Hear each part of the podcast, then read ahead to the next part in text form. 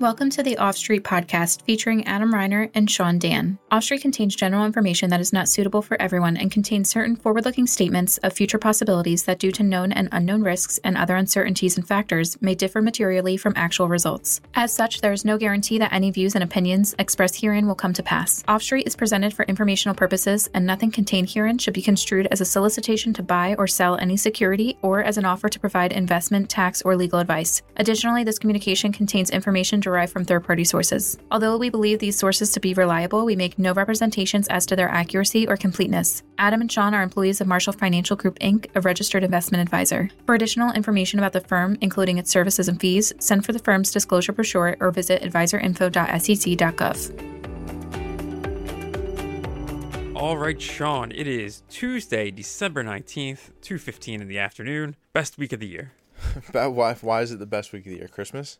No, nothing to do with Christmas. Okay. It is, we are nearing the shortest day of the year in two days. December twenty first. December 21st. I know you. You put a very big premium on sunlight. You're a sunlight guy over a weather guy. Is Yes. True.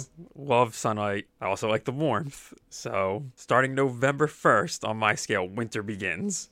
That's absurd. And winter ends on March 1st. No rhyme or reason That's- to it. It's just my scale. I'm kind of still in fall mode. I think winter doesn't really hit me until it's after January first. Once you pass that Christmas season and New Year's, and you don't really have anything to look forward to, and you know you got three months of cold ahead of you. Oh, yeah, it's just the barren That's landscape. that's yeah. like February, hands down the worst month of the year, easily. I know I know when the calendar flips to November, you try to convince me there's still good weather ahead for another month. Yeah, you were grasping at uh, straws yesterday. You showed up. You showed up in a short sleeve polo yesterday. it was 60 degrees when I left the house. I know, but you, you you talk about winter started seven weeks ago, and you're showing up in a polo. I don't, you know. Take advantage of the nice weather while you can. How about last week, Sean? There was a literal bull loose on the tracks in New York or Newark. If if this seven week winning streak for the S and P wasn't enough, we're now getting signs from live animals that stocks could go higher. We we had, as you said, Ricardo the the live bull, Ricardo, yes. horns and everything, was running down the tracks It Could have been a great omen or a reverse indicator.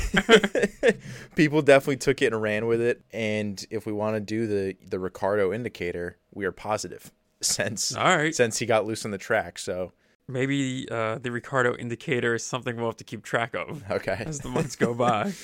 But well, last week, big Fed meeting, a dovish message, which means chance of rate cuts on the horizon. So when we were discussing a name for this episode, which is when doves fly, we heard someone on Bloomberg. They said something to the effect of doves are flying right now. so yeah, he might have even said when doves. He said something to that effect, right? So I went out, walked out to your office, and I said, "Man, that's a great title for the next week's episode." And you had mentioned a Prince song, "When Doves Cry." Yeah, no. So I said, "Oh, that's super." I said that's super clever when doves fly. And knowing your, I guess, musical knowledge, I needed to confirm that you understood why Which- that which I- I did not. Why that was clever. And you did not, to my shock. And I was like, "Oh, surely you'll know this song. Let me play it for you. I'll play the chorus and everything." Nothing. Nothing else. Didn't register at all. you were playing the song, and I said, "Oh, are we at the chorus yet? The part I would know?" And you said, "Yeah, we're there." every generation takes such pleasure in pulling out pop culture things from their era and showing it to younger people and being like, "You don't know this? How do you not know this?" I feel like we're the reverse. I'm I'm showing you things from your heyday, like before my time, music, movies, all that stuff. It's funny. We were home over the weekend, and I asked my wife. I said, "Hey, did you ever hear this Prince song?" and she said, "Yeah." Yeah, man, everyone's heard that Prince song. It's kind of like who hasn't, but here we are. But hey, great shout out whoever on Bloomberg said that when doves fly. Very clever. I liked it. We're gonna run with it. But and you learned a new song out of it. So I there did. you go. Well, I listened to it. Probably not, but But as you said last week, big Fed meeting, maybe the most dovish we've heard Jay in a long time. Certainly in the last twelve months. I took two pages of notes during that Fed meeting during his press Yeah, conference. the, the pen was hot. Oh, Jay yeah. Jay Lots of sound bites. whether Jay wrote his speech or someone else wrote his speech, there are a lot of great one liners in there that, that were punchy. But market took it how it wanted to hear it, whether that was as it was intended or not. Market ripped. Fed speakers in the days after, some people tried to seem like they wanted to walk it back, some people not so much. So, I don't know. I think the market took it the right way, or at least the way I took it. Going back through the notes and the transcript, there was one phrase that Powell omitted from the press conference that I think was pretty important and had been in the t- 10 prior press conferences. So I'm going back to, I think it was June or July of last year. And it was this quote that reducing inflation is likely to require a period of below potential growth and some softening of labor market conditions. And that whole sentence was just taken out. So it implies to me the Fed thinks they can get inflation under control without causing a recession. I think that's coming into the consensus view. It is interesting though. I uh, what I talked about. We had Williams, the New York Fed governor, come out basically directly contradicted what Jay said because Jay mentioned that they were talking about cutting rates. Correct. He did. And then Williams came back and said, "Oh no, we're not talking about cutting rates." It feels like they're kind of playing good cop, bad cop now, which I understand. Um, there is a little bit of a gap of I think what the dots talked about three cuts next year versus the market's pricing in closer to five or six. Yeah, I think we're at six right now. So we're there is a little bit of a gap expectations gap there, but not worlds apart. Yeah, the Powell's phrasing. He didn't say rate cuts specifically. He said they discussed dialing back the amount of policy restraint in place, which Fed speak for rate cuts. Yeah, rate cuts, right? Feel pretty confident gleaning out of that. I don't know. Powell had several opportunities to clarify his comments during the press conference. He didn't do it. And it's who do you listen to? Do you listen to the Fed speakers that are coming out now? Or do you listen to Powell that just spoke a, less than a week ago? I mean, realistically, there's one voice that matters, right? Yes. It's it's Jay Powell. I couldn't really care less what some of these other people have to think if it contradicts Jay to that extent a day later like you can't put that much stock into it in my mind. Several other quotes in there like rate hike is not the base case anymore. Expectation of a real late rates decline going forward. So everything signals like they're done hiking. The next move is probably going to be a cut, barring anything unexpected. Yeah, no, definitely. And and as we mentioned, kind of that market bounce that we've seen, especially after the meeting and really for the last seven or eight weeks at this point uh, total return on the S&P 500 through yesterday's close is 25.5%, if you can believe that. On the AG, just the AGG ETF, kind of as a bond market proxy, we're up to just under a shade under 5%. Which is pretty crazy, right? The AG's back at 5 and money markets were pretty popular this year. People thinking they could earn more in a money market potentially than in in bonds, and here we are. We're pretty much even right now. Yeah, bonds are outrunning uh, money markets by just a touch at this point, and this is after bonds as recently as October on a total return basis were down three percent. Crazy. Now up almost five. So just maybe we're in a we're probably in a golden age of making bond investing interesting right? Wouldn't you say? Like we have yeah. to probably go back to the '80s until bonds were like this interesting uh, to talk about and follow. But I don't um, think anyone's ever wanted to talk about bonds as much as they have over the past year. Which I love talking about bonds, and I drive you nuts with it. Yeah, no, the, I think we're probably a good yin and yang. You love like the nitty gritty of econ. You love bonds. You love to talk interest rates. Ugh. I don't. I don't want any part of that. No part of that. It takes all kinds, Sean. But I don't know. The more I think about it, I think this is a period where we're going to look back on 2023 and say, how was it not obvious at the time? Like I think 3 years from now we could look back and be like, "Oh, duh." Like of course it was possible. This this time was truly different. We could get a soft landing. Stocks are going to come back. Inflation was transitory. In reality, in this past year, it didn't feel like it, but I just think looking back, it's it's going to seem obvious. I mean, you could probably make the argument, say it's 2030, and we're studying the post pandemic economy. Everyone will probably say the bubble in 21 was so clear and obvious. Yeah. And then the drawdown last year was, was obvious, and then the recovery was obvious as well. Yeah. But that that's just tends to be what happens. I'll give you my last Powell quote of the day. Okay. Because he kind of touched on this a little bit in his press conference. And he said, This is the year when distortions from the pandemic unwound. I mean, do you think we can, in at least in terms of market talk in the economy, Once we get inflation back to the twos, do you think we put the pandemic to bed? We're not talking about the pandemic anymore. Like that that's it for the the effects of the pandemic. Like inflation's the last lingering thing and then we're on to a new cycle. It could be.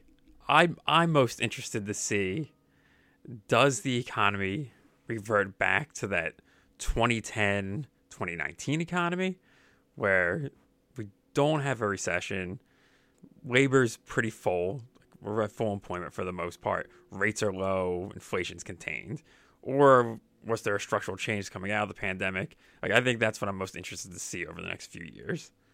One of the people or forecasters out there one of the forecasters out there who got 2023's mostly correct was Ed Yardeni. I think his year-end forecast was 4,800 for the S&P. We're just about there. And Carl Quintanilla, uh, the journalist from CNBC, had put out a tweet this past week with Yardeni's a dozen reasons to be bullish in 2024.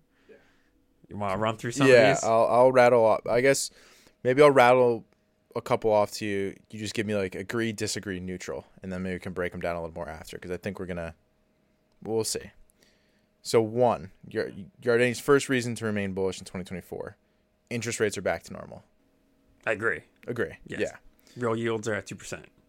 Two, consumers have purchasing power. I'm neutral on this I, one. would- I would say I'm neutral too. Like yes and no. We're getting back to it, but it's not like we've crushed inflation over the past couple years. We've pretty much been just trying to stay afloat. Yes, and I would say on the true side, it's falling inflation should boost real incomes, but on the false side, consumers are buying more on credit, and money supply has declined. So there's a balance there. Uh, yeah, I'd, I'd say neutral, lean, agree. Three, households are wealthy and liquid. I think it's kind of the same Yeah, same vein. in aggregate, yes, but tends to be skewed. Four, demand for labor is strong. True, absolutely. Five, onshoring boom is boosting capital spending. Uh, TBD. I Not think. something we follow as closely, but like you said, TBD. Six, housing is all set for recovery. I agree. I, I'd say true for this one. Well, I'm I'm a little confused on this one. Like a recovery from what? Like, eh, yes, volume is down on sales, but housing prices have not really fallen.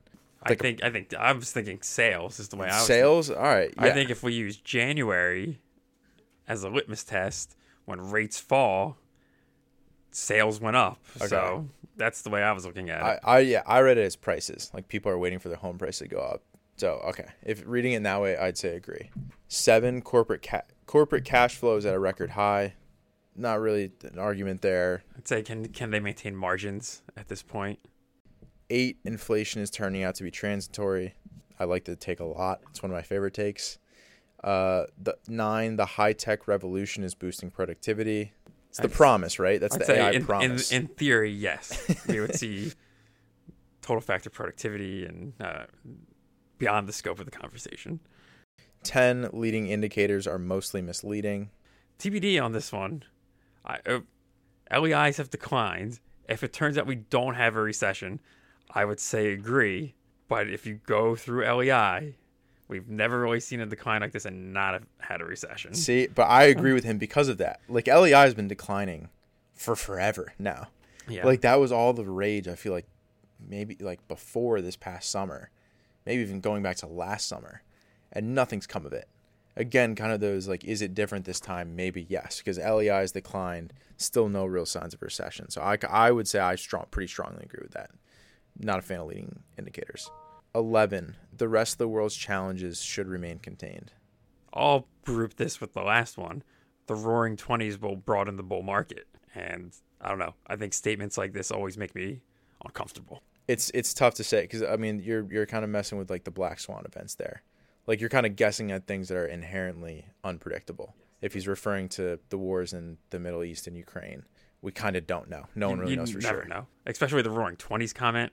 Very 2021 ish. Yes, right. I went to the story count function in Bloomberg.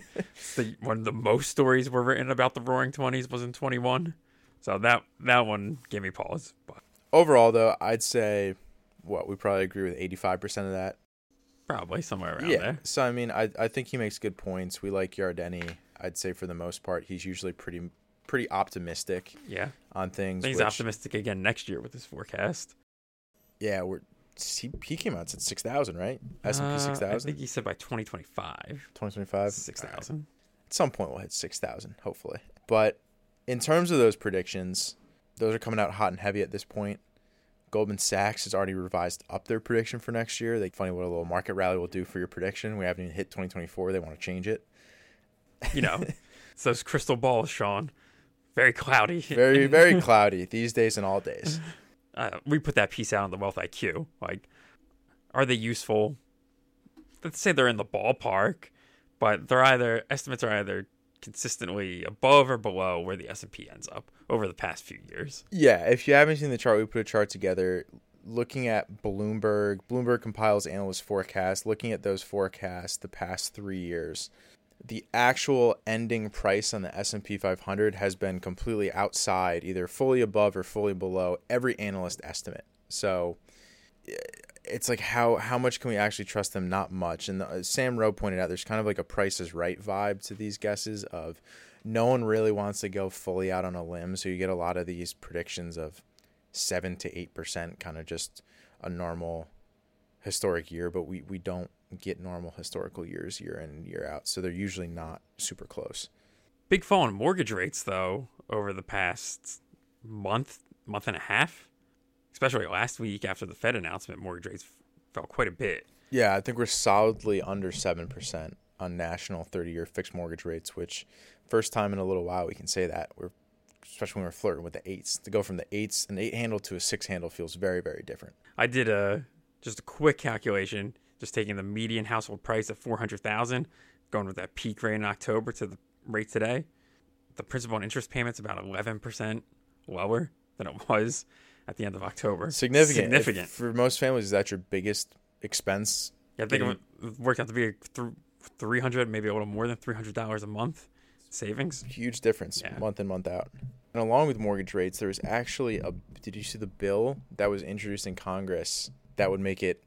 I think they're calling it a ban. It would essentially make it very hard for groups like a Blackstone or hedge funds to buy up single family homes. Oh, this has them out. become very popular over the past couple of years. they it was an interesting piece that they put out. They talked about homes bought up by Blackstone like companies, companies that have no interest in actually living in them. They solely want to hold them to rent them out to people.